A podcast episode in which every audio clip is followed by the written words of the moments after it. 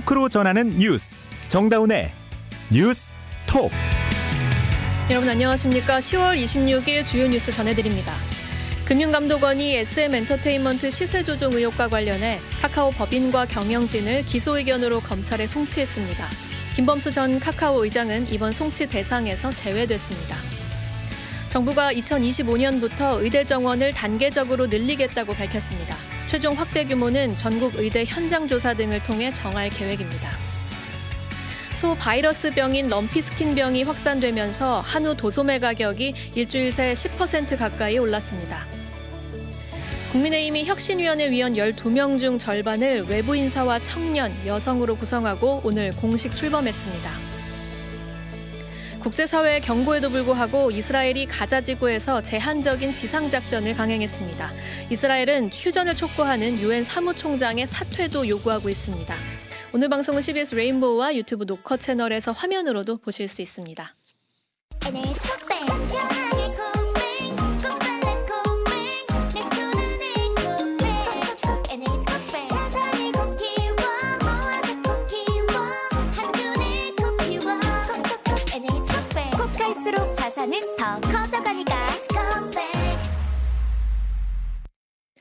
금융감독원이 SM엔터테인먼트 시세 조종 의혹과 관련해 카카오 법인과 경영진을 기소 의견으로 검찰에 송치했습니다. 김범수 카카오 전 의장은 이번 송치 대상에서 빠졌습니다. 박초롱 기자입니다. 금감원 자본시장 특별사법경찰은 SM 시세 조종 사건과 관련해 카카오 법인을 포함해 모두 5명을 자본시장법 위반 혐의로 기소 의견으로 검찰에 송치했습니다. 송치된 5명은 카카오, 카카오 엔터테인먼트 등 법인 두 곳과 배재현 카카오 투자총괄 대표, 카카오 강모 투자전략 실장, 카카오 엔터테인먼트 이모 투자전략 부문장입니다. 특사경에 따르면 이들은 지난 2월 SM엔터 경영권 인수전 상대인 하이브의 공개 매수를 방해할 목적으로 2,400억여 원을 투입해 SM엔터 주가를 하이브 공개 매수 가격 이상으로 끌어올린 혐의를 받고 있습니다. 특사경은 이들이 법무법인 등을 통해 범행 수법이나 은폐 방법을 자문받기까지 했다며 내부 통제가 전혀 이뤄지지 않았다고 설명했습니다. 한편 카카오 법인이 대법원에서 유죄 확정 판결을 받을 경우 카카오뱅크 대주주 적격성에 문제가 생길 수 있어 주목됩니다. 3일 전 금감원에 출석해 밤샘 조사를 받았던 김범수 카카오 전 의장은 이번 송치 대상에서 빠졌습니다. 특사경은 오늘 5명을 우선 송치한 것이라면서도 나머지 피의자들에 대해서도 추가 송치를 예고해 김범수 전 의장 등에 대한 구속영장 신청 여부 등 추가 사건 처리 수위에 대해 관심이 쏠리고 있습니다. CBS 뉴스 박초롱입니다.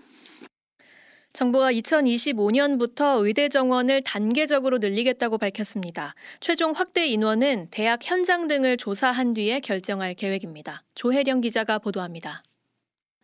18년째 3,058명으로 동결된 의대 정원을 늘리기 위해 보건복지부가 오늘부터 수요조사에 나섭니다. 교육부와 함께 한 달간 전국 40개 의과대학을 대상으로 대학의 현장 수요와 수용 가능성을 점검합니다. 다음 달에는 전문가가 참여하는 의학교육 점검반을 꾸려 각 대학이 제출한 서류를 검토하고 현장 실사도 진행할 예정입니다. 복지부는 평가 결과를 종합적으로 검토해 2025년 입시부터 단계적으로 입학 정원을 늘릴 계획입니다. 조규용 보건복지부 장관입니다. 증원 여력이 있는 경우에는 2025학년도부터 정원이 확대될 수 있도록 증원을 우선 고려하고 추가 역량이 필요한 경우에는 대학의 투자 계획 이행 여부 등을 확인하여 증원해 나갈 예정입니다.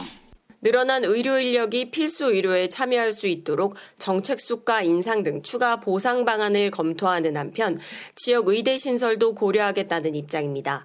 시민단체는 정부의 의대 증원 계획에 환영 입장을 밝히면서도 최소 1000명 이상 정원을 늘리고 공공의대를 신설해야 한다고 지적했습니다. 한편 대한의사협회는 정부의 의대 정원 수요 조사는 이해관계에 따라 왜곡된 조사가 될 수 있다며 회의적인 입장을 밝혔습니다. CBS 뉴스 조혜령입니다. 국정감사도 막바지에 접어들었는데요. 오늘 국회에서는 10개 상임위원회에서 지금 국감이 진행 중입니다. 국회 연결해서 오늘 현장에서 나온 쟁점들 알아보겠습니다.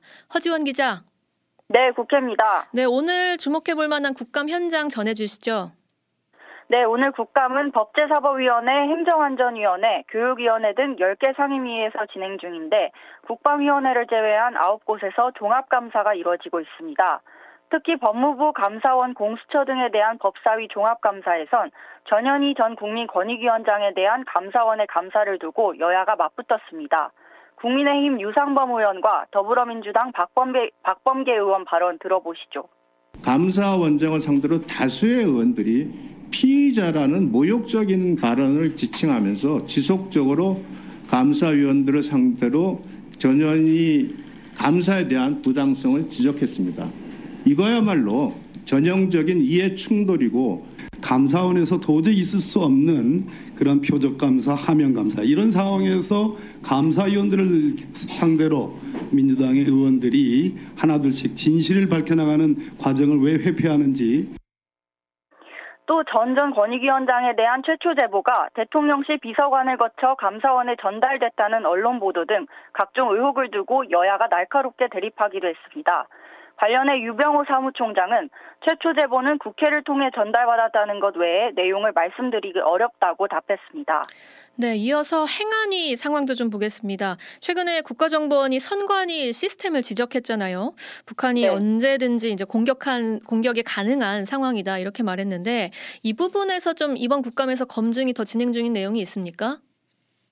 네, 야당은 선관위 보안 시스템에서 발견된 점검 도구가 해킹 용, 해킹 용도라면서 국정원이 정치적 중립 의무를 훼손했다고 지적했습니다. 반면 여당은 야당의 정략적인 허위 사실이라고 맞섰습니다. 민주당 강병원 의원과 국민의힘 김용판 의원 발언 들어보시죠. 기능 프로그램 아니에요, 기능이? 그러니까 프로그램이라고 보고 제가 사용하는 해킹 프로그램이 맞죠? 그러면 이거를 보안 점검이 끝난 다음에는 삭제를 해야지 왜 남겨놨습니까? 국정원이 아기를 품고 많은 전문가들이 보는 앞에서 선관을 해킹하기 위해서 프레임 남겨뒀다. 이런 의혹 제기입니다. 이 말이 된다고 생각합니까? 상식적으로. 아울러 민주당 이재명 대표 배우자의 법인카드 유용 의혹과 12구 이태원 참사 특별법 처리 등도 공방 대상이 됐습니다. 네, 나머지 상임위원회에서 지금 진행 중인 내용도 간략히 소개해 주시죠. 네, 현재 교육위에서는 입시제도 개편과 의대 정원 확대 문제가, 과방위에서는 후쿠시마 원전 오염수 방류에 대한 정부 대책 등이 쟁점이 되고 있습니다. 지금까지 국회에서 CBS 뉴스 허지원입니다.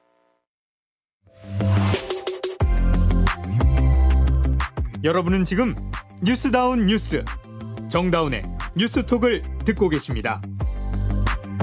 소 바이러스병인 럼피스킨병이 서해안에서 내륙까지 번지고 있습니다. 이 전염병이 퍼지면서 소비자 가격에도 영향을 미치고 있는데요. 한우 도소매 가격이 일주일 새 10% 가까이 올랐습니다. 손경식 기자가 전해드립니다. 축산물 품질 평가원에 따르면 어제 기준 한우 도매 가격은 킬로그램당 19,365원입니다. 럼피스킨병 발생 이전인 19일과 비교하면 일주일 새 8% 오른 가격입니다. 특히 전날인 24일의 경우는 2만 53원을 기록하며 지난해 10월 14일 이후 1년 만에 처음으로 2만 원을 넘기기도 했습니다. 소비자 가격 상승도 마찬가지입니다. 한우 1등급 등심 가격은 킬로그램당 10만 200원으로 7.8% 올랐습니다. 사흘 연속 10만 원대를 유지하고 있는 것으로 10만 원대 가격은 11개월 만에 처음입니다. 다만 도소매 가격은 전날에 비해 각각 688원과 50원 소폭이지만 떨어졌습니다. 정부는 이 같은 한우 가격 상승은 일시적인 현상이라며 빠른 진화에 나섰습니다. 발생 초기 전국적으로 이동 제한 조치를 하면서 도축량이 줄어든 데 따른 것으로 현재는 이동 제한 조치가 해제되며 도축 물량이 회복되고 가격도 떨어지고 있다고 강조했습니다. 하지만 백신 접종에 따른 안정화까지는 아직 한 달이나 남았고 추가 발생도 전국적으로 확대 추세를 보이면서 가격 상승에 대한 소비자들의 우려는 계속되고 있습니다. CBS 뉴스 손경식입니다. 국민의힘이 오늘 혁신위원회 구성을 마무리하고 공식 출범했습니다. 위원 12명 중 절반을 당 외부 인사, 여성 그리고 청년으로 구성했습니다. 자세한 소식 서민선 기자가 전해드립니다. 국민의힘은 최고위원회의를 통해 당내 혁신기구인 국민과 함께 혁신위원회 구성안을 의결했습니다. 인요한 연세대 의대 교수가 이끄는 혁신위는 총 12명으로 절반은 외부 인사로 구성됐습니다. 현역 재선인 서울 서초울의 박성중 의원과 동대문을 김경진 당협위원장, 광진을 오신한 당협위원장이 포함되는 등 수도권 인사들을 전진 배치한 것이 특징입니다. 성별로 나누면 여성이 7명으로 절반이 넘고 연령으로 따지면 청년이 6명으로 절반에 달합니다. 이뇨한 혁신위원장입니다. 인성 기준은 여성, 젊은 연령, 우리가 이제 세대 교체를 해야 되는데 또 청년 뭐 이렇게 했습니다. 당하고 관계없는 사람 외부 인사를 많이 배려를 했습니다. 다만 당의 쓴소리를 내온 이른바 비윤석열계 인사들이 포함되지 못한 점은 한계로 지적됩니다. 인 위원장은 정치가 우리나라의 수준을 따라가지 못하고 있다면서 혁신을 위한 기초를 다질 것이라 예고했습니다. 제가 확실히 약속한 거는 아주 아마 일주일이 지나면 굉장히 우리 쪽 당에서도 좀 걱정을 많이 할 겁니다. 왜냐하면 쓴 약을 꼭 먹어야 될 약을 조제해서 아주 여러분들이 시원하게 느낄 수 있도록 바른 길을 찾아가겠습니다. 혁신위는 내일 첫 회의를 시작으로 추후 광주 5.18 민주화 묘역 참배에 이어 이명박, 박근혜 전 대통령과의 만남도 예고했습니다. CBS 뉴스 서미선입니다. 책 제국의 위안부에서 일본군 위안부 피해자의 명예를 훼손한 혐의로 기소된 박유하 세종대 명예교수가 약 8년 만에 대법원에서 무죄 판결을 받았습니다. 김태헌 기자가 보도합니다.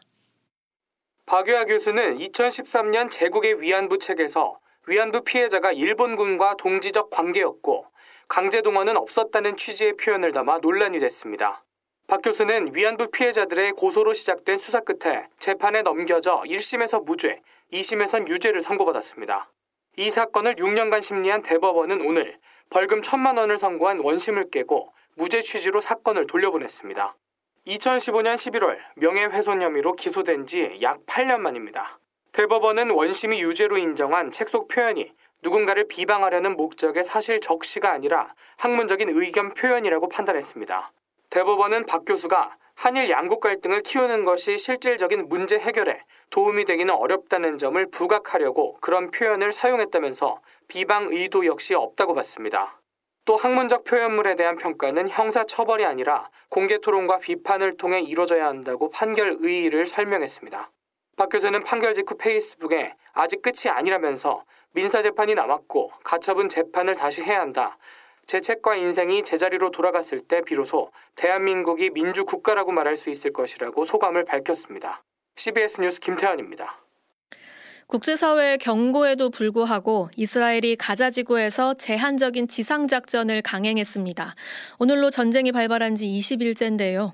이스라엘군은 이번 작전이 개전 이후 최대 규모라고 밝혔습니다. 권민철 기자가 보도합니다. 전쟁 발발 20일째, 이스라엘은 지난 19일간 7,000개 이상의 표적을 공습한 것으로 파악됐습니다. 가자 지구에서 벌인 역대 모든 이스라엘 군사 작전들보다 많은 공습이었습니다. 간밤엔 탱크를 몰고 가자 지구 북쪽으로 들어갔다가 몇 시간 뒤에 철수했습니다. 그동안 예고해온 지상 작전을 제한적으로 수행한 겁니다.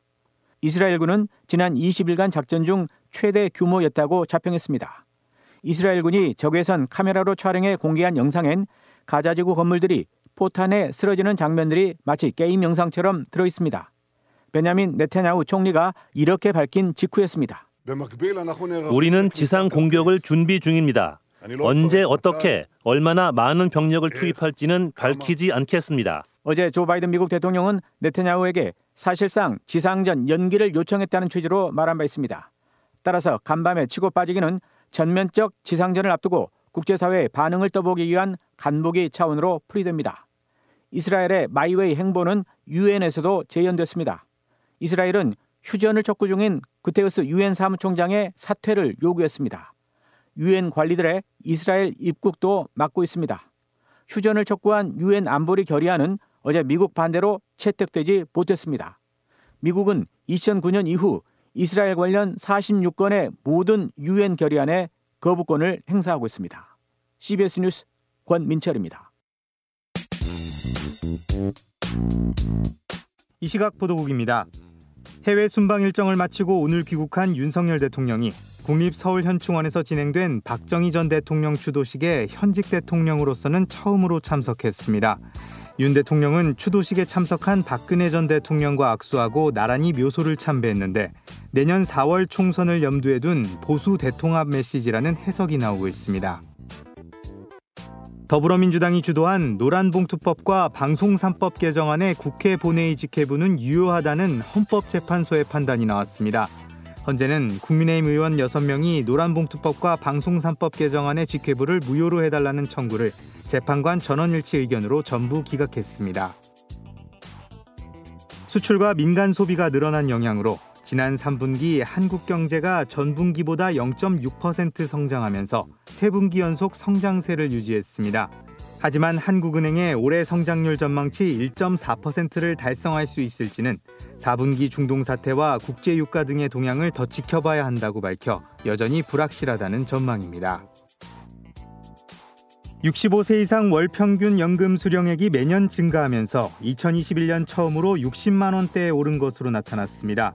통계청에 따르면 청장년층 10명 중 8명은 한 개 이상의 연금에 가입했지만 무주택자 4명 중 1명은 단 한 개의 연금에도 가입하지 않은 것으로 조사됐습니다. 이 시각 보도국이었습니다.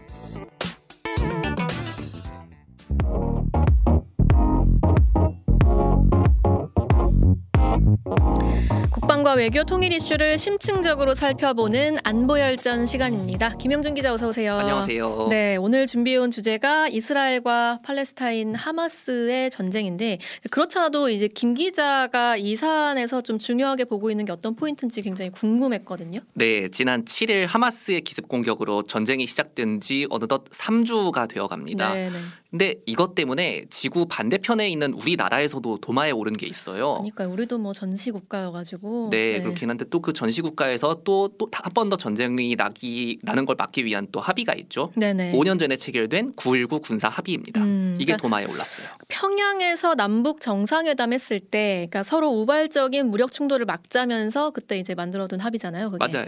근데 최근에 이번 전쟁을 두고 이 9.19 군사 합의 때문에 북한의 선제 공격 징후를 포착할 수 없는 문제가 생긴다면서 어. 합의를 파기하거나 효력 정지해야 된다는 주장이 떠오르고 있습니다. 네. 통일부는 이미 법률 검토에 착수했고요. 신원식 국방부 장관도 최단 기간 내 효력 정지하겠다 이렇게 어. 밝혔는데 오늘은 이런 이야기가 좀 옳은지 따져보겠습니다. 맞아요. 이 뉴스 좀 최근에 많이 나왔었는데, 그러니까 이스라엘군이 하마스의 기습을 전혀 눈치채지 못했던 그 문제에서 우리 이슈로 이제 끌고 온 거죠. 그래서 우리도 북한의 선제 공격 징후를 파악하려면 이 9.19 군사 합의를 파기 해야 된다. 그래서 그 합의 내용이 뭐였는지를 일단 좀 간략히 설명드리면 지상 그리고 바다, 공중에서 좀 일정한 영역을 정해놓고 여기서는 훈련하지 말자, 사격하지 말자, 뭐 정찰기도 띄우지 말자 이렇게 지금 합의를 했던 거잖아요. 네, 지상에서 군사분계선 남북 20km 안에서 고정익 항공기를 10km 안에서 헬리콥터를 동부 15km와 서부는 10km 안에서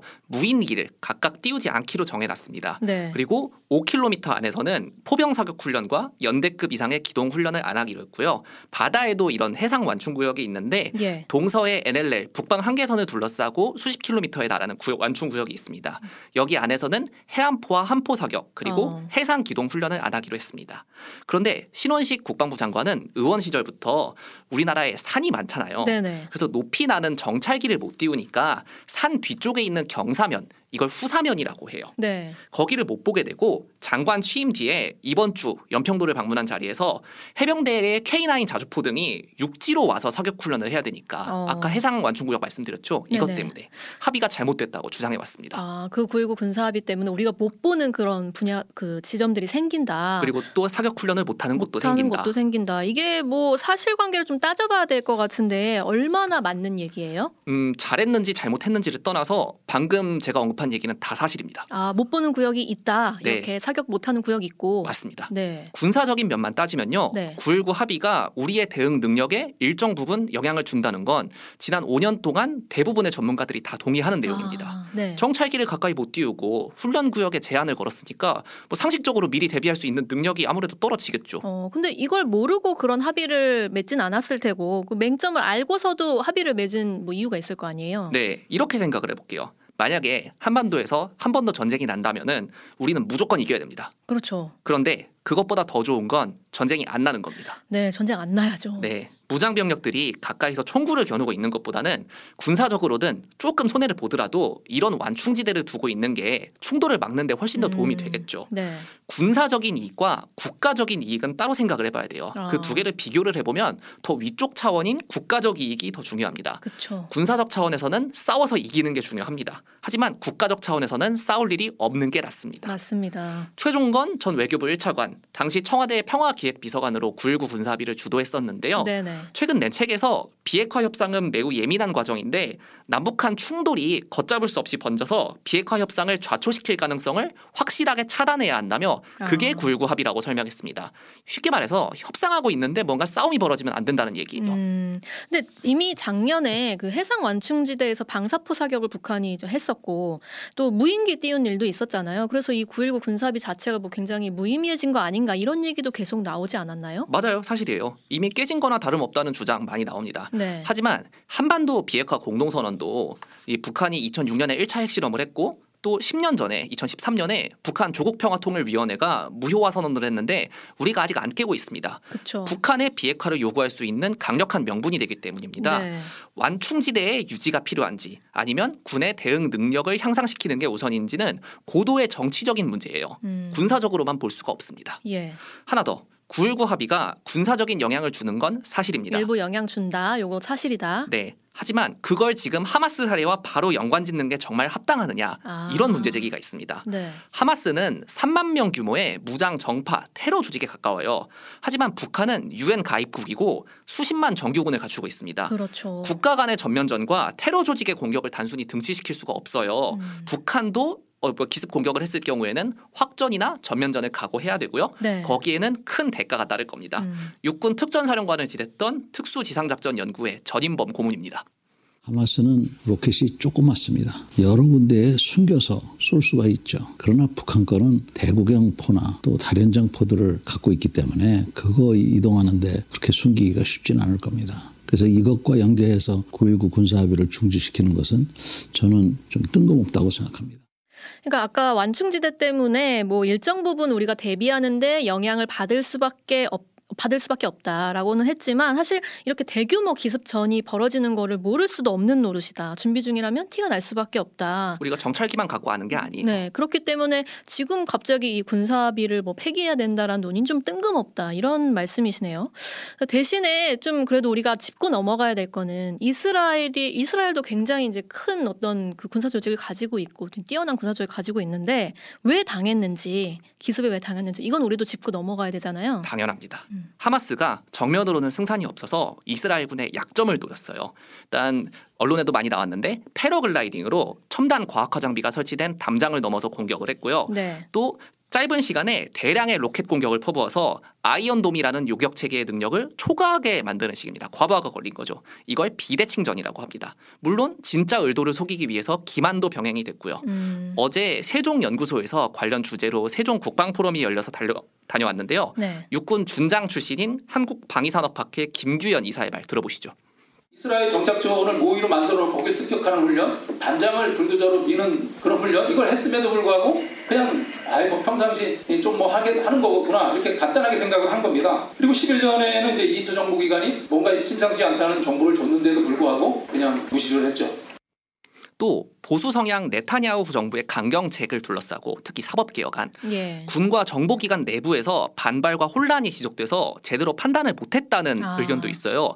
이 내부의 정치적 혼란 관련 사항이 올해 초 우리나라 관련 문건도 유출됐었던 그 미국의 기밀 문건에도 언급되는 내용입니다. 음. 지금 시청자분들은 보고 계실 겁니다. 아, 이 문건. 그러니까 정리해 보면 이스라엘이 하마스의 의도에 대한 어떤 고정관념에 쌓여서 제대로 못 받고 또 자신들의 첨단 기술을 과학화 다시, 장비를 어, 과신했고 과신했고 심지어 첩보가 있었는데도 그걸 의미 있는 정보로 만들어내는데 실패했다. 네. 아 이렇게 정리가 되겠네요. 근데 듣고 보니까 진짜 뭐 우리나라 이번 전쟁이랑 이스라엘 전쟁이랑 군사합의 우리나라 군사합의가 연관성이 있다고 지금 딱 단정지어 말하기는 좀 어렵네요. 아직은 좀 이른 감이 있어요. 네. 그래서 군이 전쟁의 교훈을 반영해서 대비 태세를 유지하는 거는 당연히 매우 중요합니다. 꼭 해야 되는 일이고요. 하지만 그 전에 치밀하고 정확하게 분석을 해야 되고 음. 우리가 거기서 얻을 수 있는 교훈이 뭔지 우리나라와 이스라엘의 상황은 또 다르니까요. 예, 예. 그거를 정확하게 알아야 됩니다. 음. 또9.19 합의 같은 건 결국 군의 영역을 넘어서 국가 전략의 영역에서 냉정하게 판단을 해야 됩니다. 네. 아까 말씀드렸지만 싸워서 이기는 게 우선인가 아니면 아. 싸울 일이 없는 게 우선인가 음, 군사적 이익과 국가의 이익을 명확히 구분해서 봐야 된다. 그렇죠. 네. 그리고 국가적 이익이 더 상위 차원에 있다. 음, 그래야 국가적 이익이 상이다. 그래야 전쟁에서 이기기 이전에 전쟁을 예방하고 억제할 수 있다고 음. 말씀드리겠습니다. 네, 여기까지 김영준 기자였습니다. 이어서 날씨 전해드립니다. 이수경 기상 리포터. 네, 이 시각 이후로 곳곳으로 비가 내리겠습니다. 이후로 내일 아침 기온은 오늘보다 5도 이상 떨어지며 오늘과 달리 제법 쌀쌀해질 것으로 예상됩니다. 수도권과 강원 영서, 충청과 호남, 경북 서부와 제주도는 오늘 밤까지 소낙성 비가 내리겠는데요. 비의 양은 적게는 5에서 많게는 40mm 정도가 예상됩니다. 지역에 따라 천둥과 번개, 우박을 동반해서 짧은 시간에 요란한 비가 지날 수 있어 시설물 관리에 주의를 하셔야겠는데요. 강원 영서와 충북 북부, 제주도 지역은 내일 새벽까지도 비가 오는 곳이 있겠습니다. 내일은 대부분 지방 가끔씩 구름만 끼는 날씨를 보이겠는데요. 동풍의 영향을 받는 강원 영동과 경북 동해안, 경북 북부 내륙에는 가끔씩 비가 내리겠습니다. 한편 내일도 일교차가 10도 이상 커지면서 옷차림에 유의하셔야겠습니다.